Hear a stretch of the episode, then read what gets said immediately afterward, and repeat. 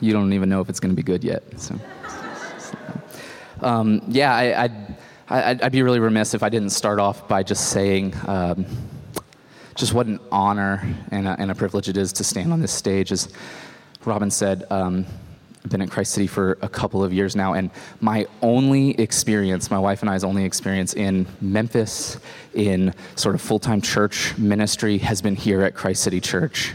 And Drew and Robin and Andrew have ministered to me in so many ways. I've learned so much from them um, that it's, it's always an honor to, to take the pulpit and handle God's word, but especially here on this stage in this church with this body. Um, it's, it's such a privilege to stand here. I don't, I don't take it lightly.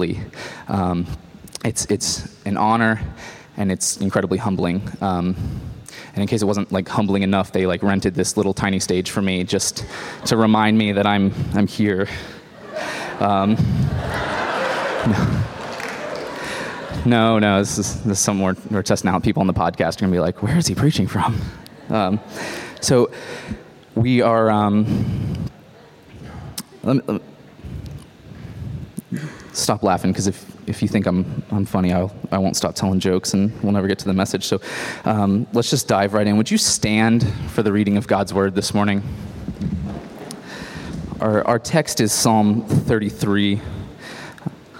And uh, shout for joy in the Lord, O you righteous. Praise befits the upright. Give thanks to the Lord with the lyre. Make melody to him with the harp of ten strings. Sing to him a new song. Play skillfully on the strings with loud shouts. For the word of the Lord is upright, and all his work is done in faithfulness. He loves righteousness and justice.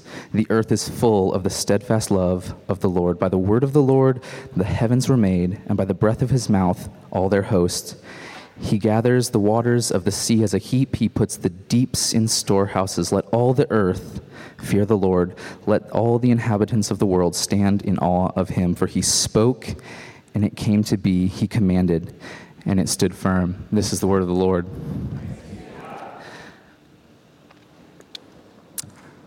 Yeah, you need to take a seat.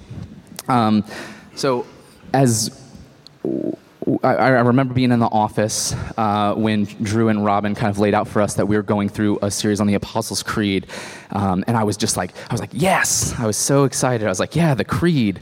Um, if you don't know, we're, we're in a, our second sermon in the series of the Apostles' Creed, and the Creed is one of the old like aside from the bible is one of the most important documents that as christians we have for thousands of years, this document has been clung to and read and memorized and rallied around by the church as a way of saying, like, this is what we believe, this is who we are.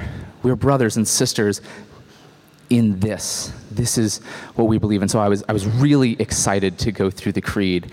Um, and then Drew and Robin were like, yeah, Logan, I'm, we're glad you're stoked because we are actually kind of thinking maybe you'd preach one of the, the sermons in the series. And I was like, man, that's so cool. I was so stoked. Um, I was like, we kind of were looking through the dates and we found the date that worked. And we went to the, the list and we're like, okay, it's uh, creator of heaven and earth. That's what you get. And I was like, okay, cool, cool. Um, there's only like a million ways I could go with that. So like, where do you guys? What's the theme? Where do you guys want me to take it? And they're like, oh yeah, that's up, that's up to you. I'm like, okay, cool. Um, well, what, what text do you want me to teach from? You know, what, what text do you want me to, to use? And like, oh yeah, just just you can pick. And I'm like, is there anything you can you you do want? And Robin looks at me and he goes, don't go more than 30 minutes. and so that's kind of the setup. Um, and so there's there's all these these places that I can go, but um, but I'm I'm really compelled that that God has something special for us today.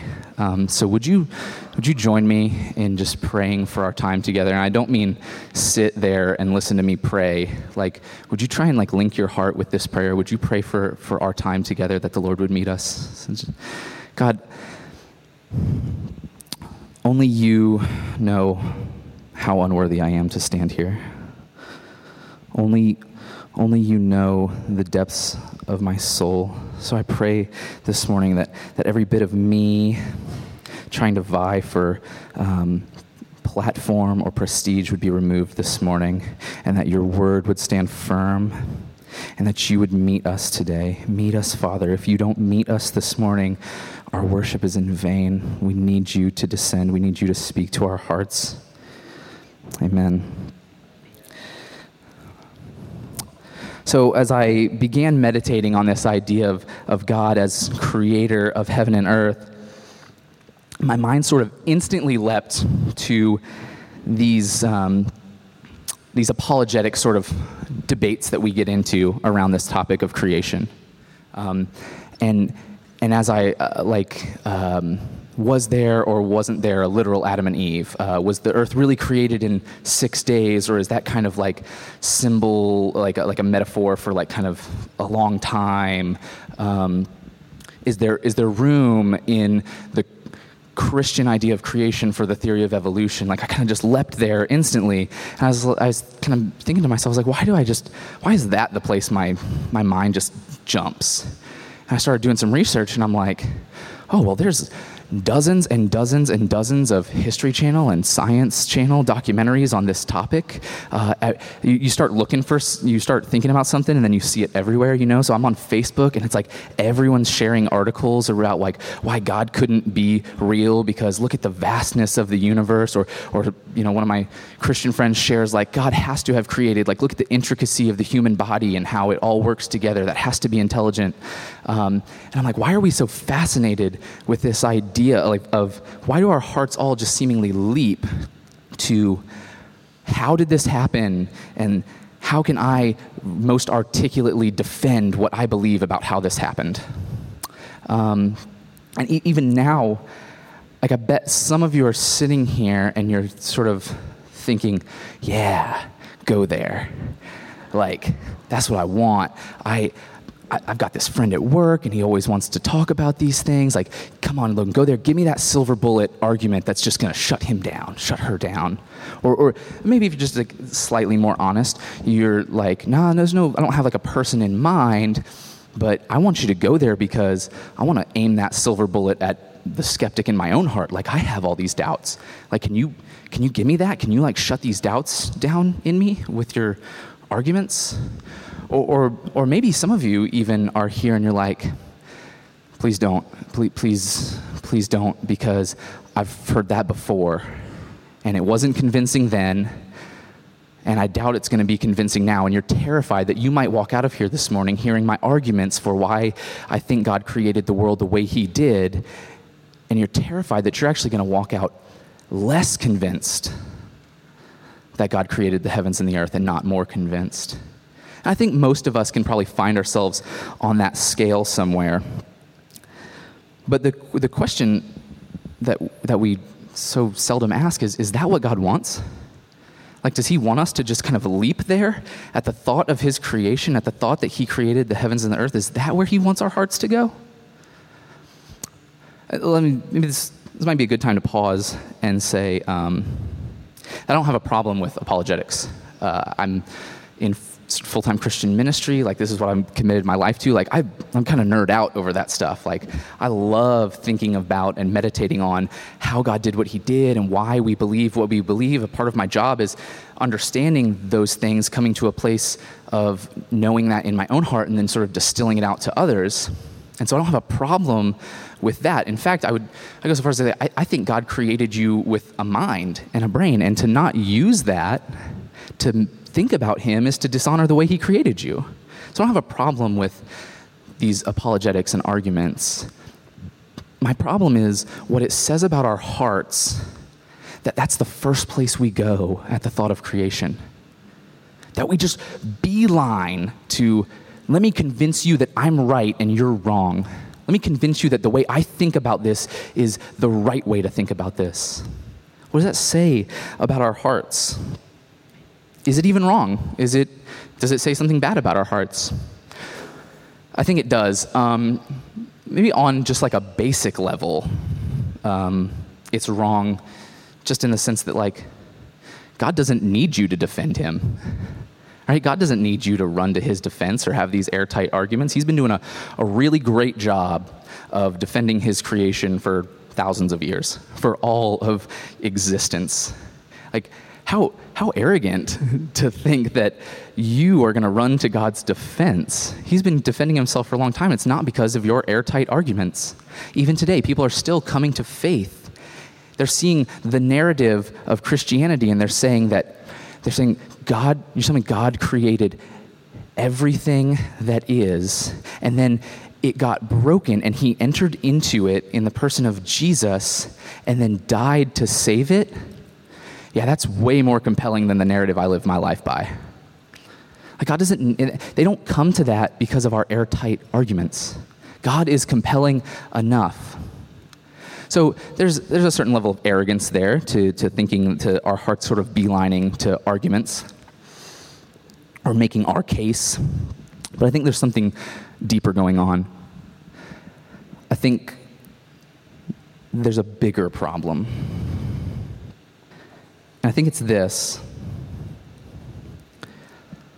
When, when, you, when you leap to your defense of God, when you leap to, this is what I believe and why I'm right and you're wrong, it shows that, that you have a, a vital misunderstanding of who God is.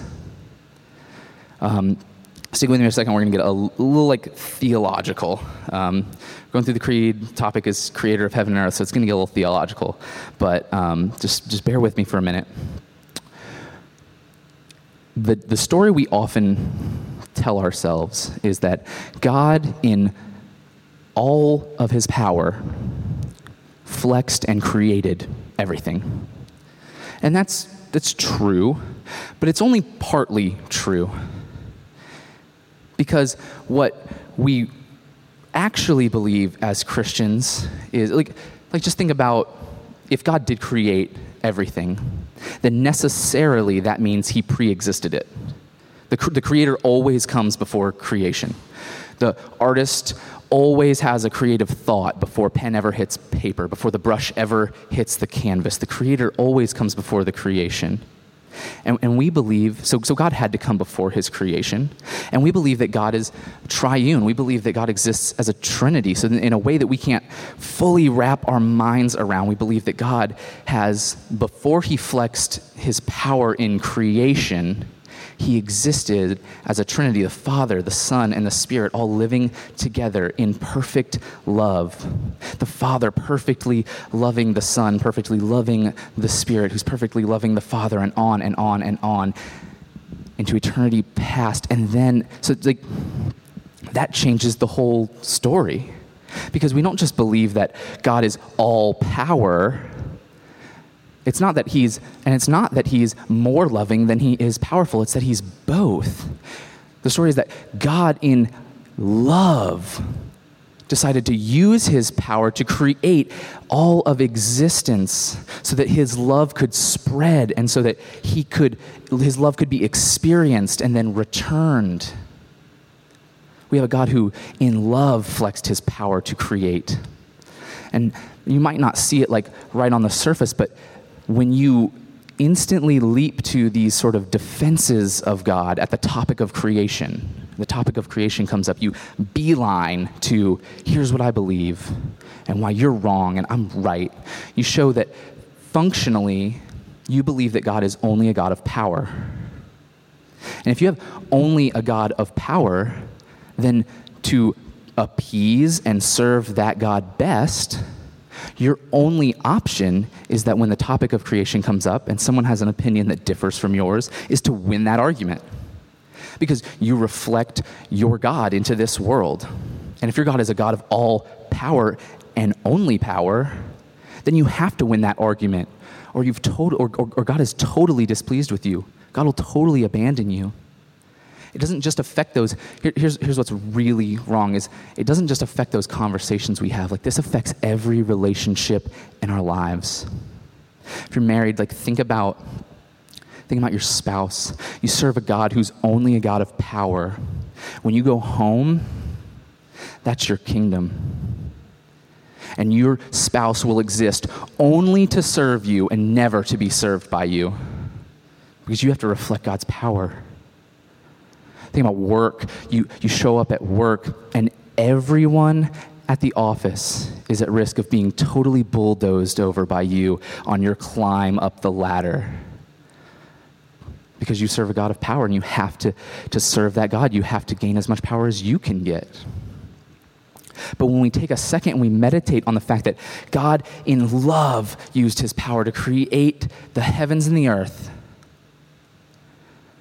and that changes the way we live out every one of those scenarios. We enter those conversations with people about creation. We meditate and think about and talk about creation. And, and we're able to, like our God, say, before I have to win this argument or flex my intellectual power to let you know how smart I am, I can love you. I can love you in this conversation. And then maybe you, you walk away and you're not totally convinced that I'm right, but you, they will be totally compelled by what your God means to you and how you reflect his love into this world. Think you go home, and if your God is a God of love and power, then you can use, you're free to use the power that you have here on this earth to love and serve your spouse and your family. You go to work and you can make deep, real, intimate friendships with people without worrying about uh, them getting in your way. You're totally free to just love people. You guys see that? Like this idea, this, these thoughts of having to be the smartest person in the room and win the argument of creation and explain why we think this is how it happened and there's no other way is, is not just wrong, it's dangerous. And, and, and really, you, we can see it in the Trinity, but really, we don't have to look any further than Jesus.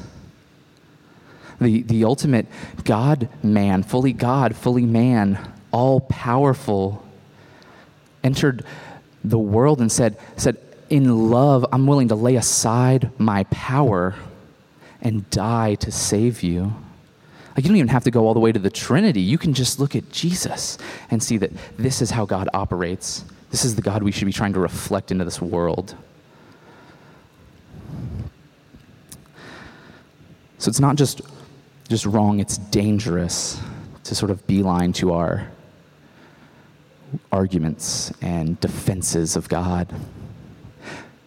Um, but if that's not the response we should have, because so often it is, what should our response be? Like, what should creation motivate us to leap to?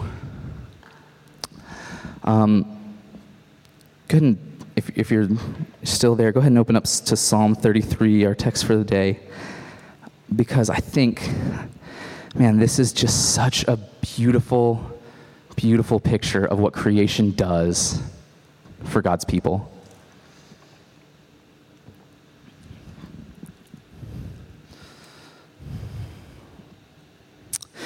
Listen to the, I want, I want you guys to listen to listen to the verbs in here. Listen listen to these opening few verses.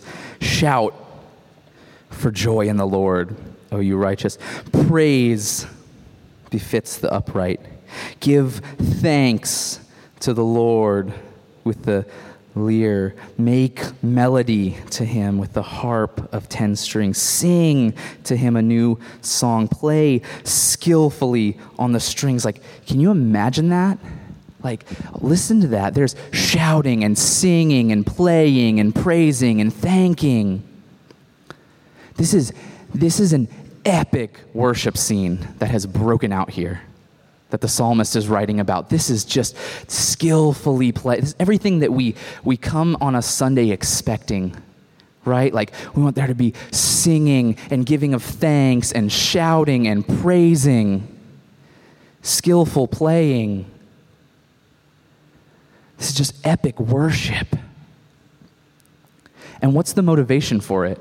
What, what, what do we see here? What, what, has, what has spurred this worship scene that has broken out? verse 4 For the word of the Lord is upright, and all his work is done in faithfulness.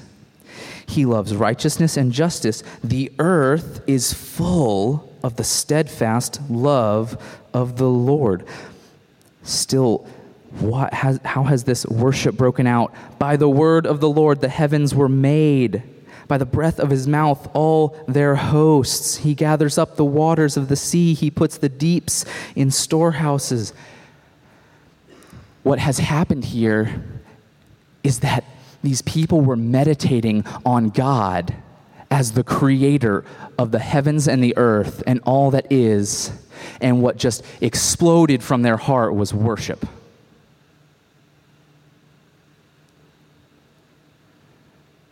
They were thinking about how God, the earth is just full of his righteousness, how he created everything, and then they had to worship. Does that, does that happen for us? Is that, is that how we do it? Or do we run immediately to, this is how I think it happened and why? Or before we get there, do we let ourselves worship? This is, um, this is a little bit off uh, in my notes, but, but look at verse 8. Let all the earth fear the Lord. Let all the inhabitants of the world um, stand in awe of him. Isn't that good? Like in 2017, like, don't we need that? Because we live in a culture that just says, you are, your status is determined by how full your schedule is, by how busy you are. Your worship is God, of God is, is totally based on what you do for Him. And I love this verse. Like, I need this verse. I need permission to say, sometimes when I look at God's creation, my only response is to stand in awe of Him, just like, wow. I just, I can't, there's no other, sometimes there's no other proper response than to just stand in awe of Him.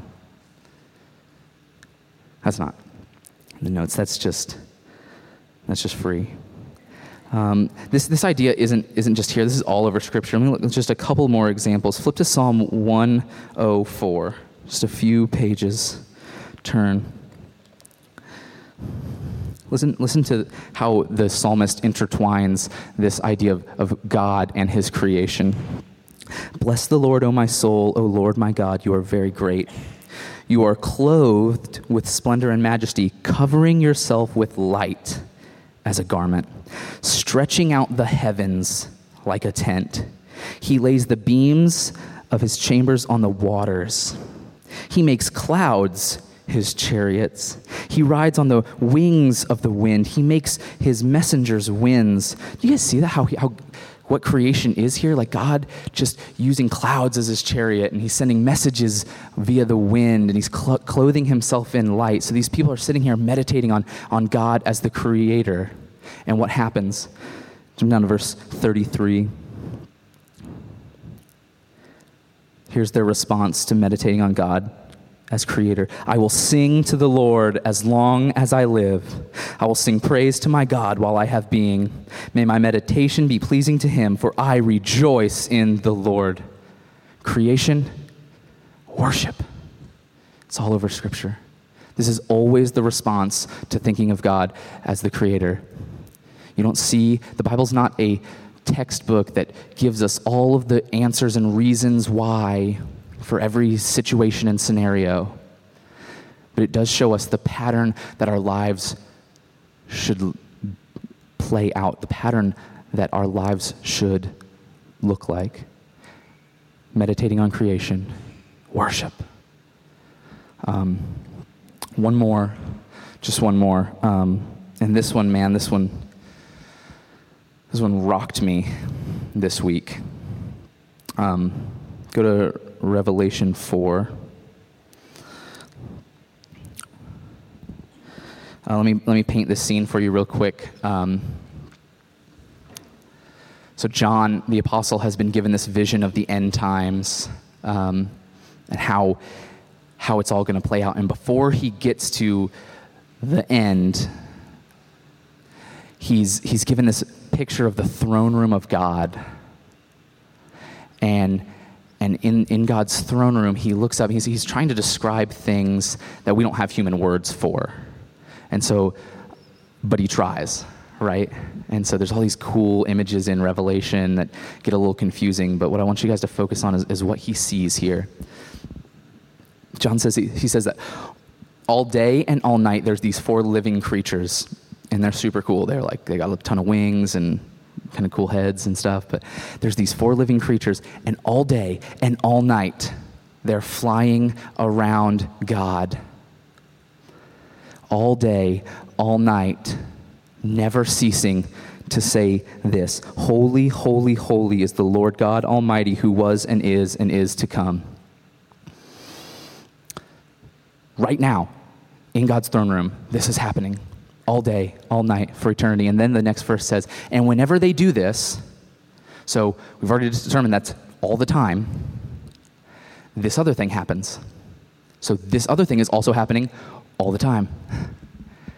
John says there's 24 elders in the throne room, and whenever the living creatures give honor to God, they bow down and worship. 24 hours a day, all day and all night in heaven right now, there are 24 elders constantly worshiping God. And how do they do it? What do they say? Worthy are you, our Lord and God, to receive glory and honor and power, for you created all things. And by your will they existed and were created.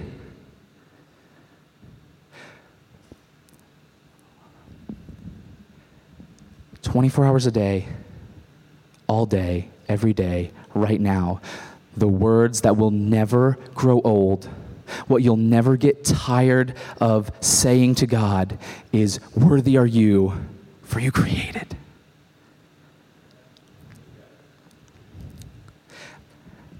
Here's what just blew me up about this this week. I, am thinking about this verse. I'm thinking of that this is happening right now.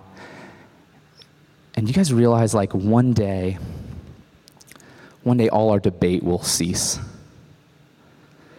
One day, one day where you land on a lot of these issues centered around how creation played out will cease.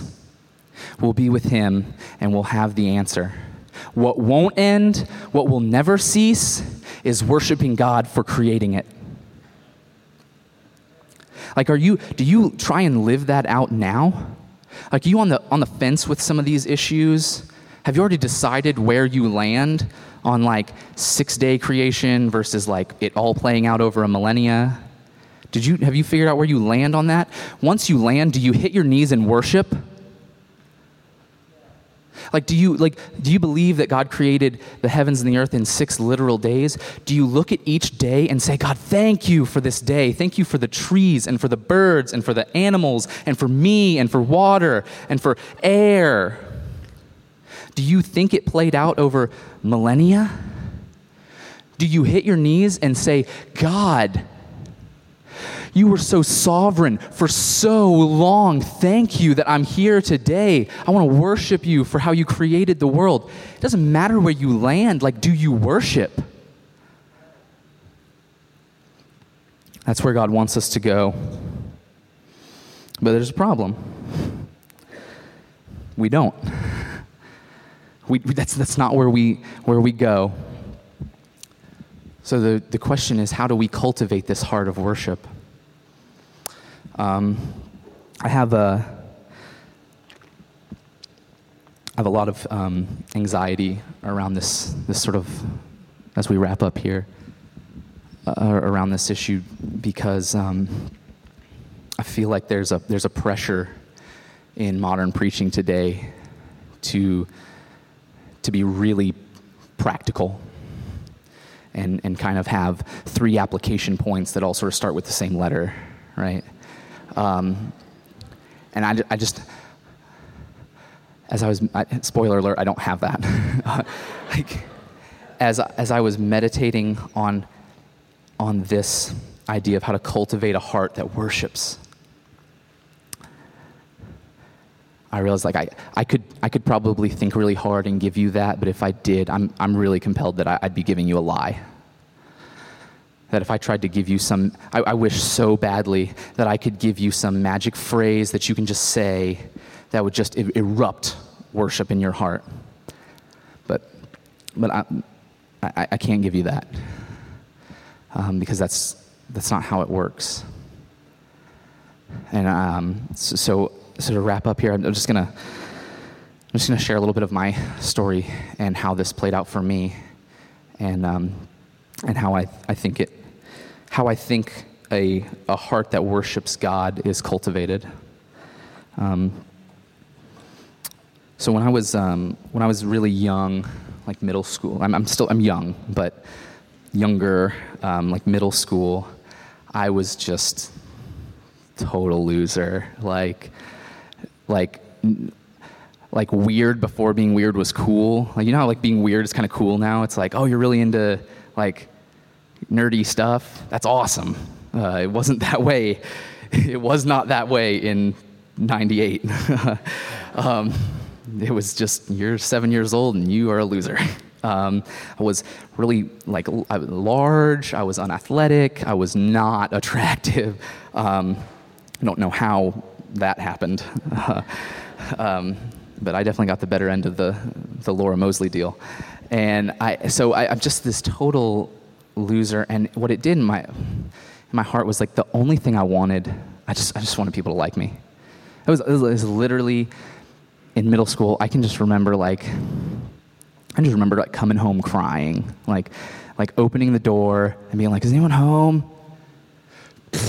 just weep because I just, I felt like no one liked me. I didn't have any friends. I just, my heart was just, just had this huge desire to be liked by everyone. And then I got to 10th grade, and in the in the craziest amount of courage I've ever had in my life, I strapped on a Speedo and tried out for the swim team. And I ended up getting really good, like really quick. Um, God made me to swim, and that's obvious. Like it just just worked out that way. Um, and I don't tell you that to tell you that I was some great swimmer, but I tell you that to tell you that I can re- literally remember the day that um, like I got in, in, like front kind of front page of the sports section of the paper um, for winning some swim meet, and. I, I, I was leaving for school that day, and my dad had laid the paper on the table and I saw it as I was leaving the house. I was like, oh my God, this is crazy. This is so cool. You know, through swimming, I kind of I'd lost some weight. I'd grown up a little bit, didn't have all the acne, and I kind of realized that like maybe you can be weird, but you don't have to tell everyone you're weird. And and now my picture's in the paper. I was like, man, this is this is crazy. And I literally remember showing up to school, and I instantly had all these friends.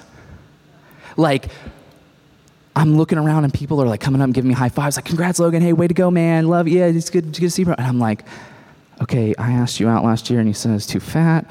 And uh, yeah, we used to be friends and now we are totally not because you just bailed on me. And I remember when I told you how much I really just wished Pokemon were real and you were like, ah, I got to get away from this guy. And like, I just, I remember like, but now you're my friend? And here's the thing I didn't care. I loved it. I was like, yes, everything I've ever wanted. People like me. And I saw all these people who liked me, and so my, because I would have said I was a Christian, right? Great parents, raised in a Christian home, but functionally, the God that I served was the God of popularity and the God of me, the God of like me, be my friend,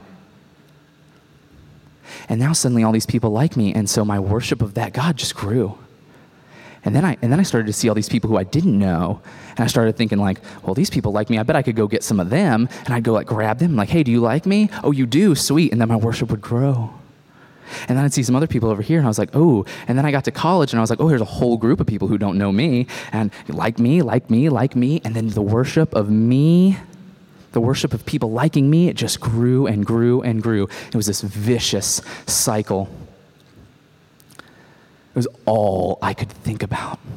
Swimming wasn't about me being good at swimming, it was about me keeping up appearances so that people would keep liking me. Going to church wasn't about going to church because I loved God. It was about there's some friends there who kind of like me and I got to keep that up. Everything was consumed by this. Until one day, and uh, my sophomore year of college, I, I just, I was sitting on the couch one Saturday morning, and I, I just, I just remember the, I, I can't describe this any other way than a divine appointment from the God of the universe. Like I just felt in my heart, I didn't hear a voice, but I just felt in my heart God say, Are you going to keep playing this game? Where you tell people you serve me, but really all of your trust is in yourself. You can keep playing this game where you say to people that I'm the center of your life, but really you just worship what other people think of you.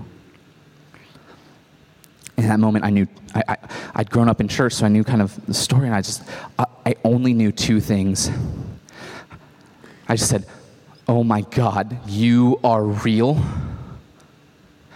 and you must to come to me like this, like I am, you must really love me. That's all I knew. And I just, I just, I said, God, I, I don't know what this is going to mean, but I, I can see that you're real and I can see that you love me. And I just, whatever you want, I'm yours. Just whatever you got to do. And so I started reading my Bible and worshiping God. And all I had was that He was real and He loved me. And so I'd worship that. And then this thing started happening where I would read my Bible and I'd worship God. And then I'd see new things about him. Like he would reveal things about himself to me in his word. And then and then I was like, oh my God, you're you're not just there and you don't just love me, but you're like holy. Like in how holy you are, you still love how filthy I am. Wow. And then the God that I was able to worship grew. And and man, early on in those days, like it was seemingly every day that God would just reveal something new about himself. And the God that I could worship would grow, and it would grow, and I'd worship him, and I'd, I'd, I'd put my nose in my Bible, and then I'd see more, and I'd worship that now, and then and it was just this cycle of seeing him, worshiping him, see, seeing him, worshiping him, seeing him, worshiping him, seeing him grow. And guys, I, that's how it works. And I'm sorry that that's not cool and that's not sexy. It's, it's really hard. It's not always fun. It doesn't stay daily, right? Like it's not every day that I'm seeing new things about God and then able to worship Him. But I take what I have of Him and I worship that. And when I'm diligent and I stay in the Bible and I keep worshiping Him, He's faithful. And when I wake up and I don't want to worship Him and I don't read my Bible, He's still faithful. And then I can worship Him for that. And it just keeps going. And I just stay on this road. And that's where it starts. That's where it started for me, and that's where it starts. That's where it can start for you. Because when you're sitting here right now and you're like, I, I think I want that. It doesn't sound cool, doesn't sound sexy, but I, I don't, I want that. It starts by saying, God, I don't, it starts just raising your hands saying, God, I don't have much of you, but what I have, can you let me worship it? And like maybe it starts right here at the table. Like maybe you come to the table this morning and you say, God, I don't have much of you. I can't see much of you, but I can see your body and I can see your blood. Can you let that be enough this morning? Can you let me worship that? And then you stick with him and you worship him and you fail him and you worship him and you stick with him and you see that he sticks with you and then you you let him down and you see he never lets you go and then you you keep your eyes set on the future and you think maybe 50, 60, 90 years from now, the amount of God that I'll be able to worship will be this much. And you let that motivate you today. You say, maybe I'll worship you that much then. And then maybe one day he calls you home, he calls us home. And we're with him and we're in the throne room. And we can join the 24 elders in a, in, in a worship of God that isn't inhibited by how broken this world is, that's not held back by our flesh, but we get to join them in the worship that'll never grow old, that'll never get boring, that'll never be dry. And we can say, Worthy are you, our Lord and God, to receive glory and power and honor. Why? For you created all things. Let's pray. God, I'm, I am in awe of you. You are so good. You're so holy. And maybe I don't, maybe some of us don't feel like we have much of you, but would you just let that be enough this morning? Would you let us come to the table and worship you with as much as we can, with as much of ourselves as we can? Just meet us here, Father. Let our worship of you be right. Let, let our meditation on creation spur us to worship you for everything that you are to us. We love you, Lord, so much. Amen.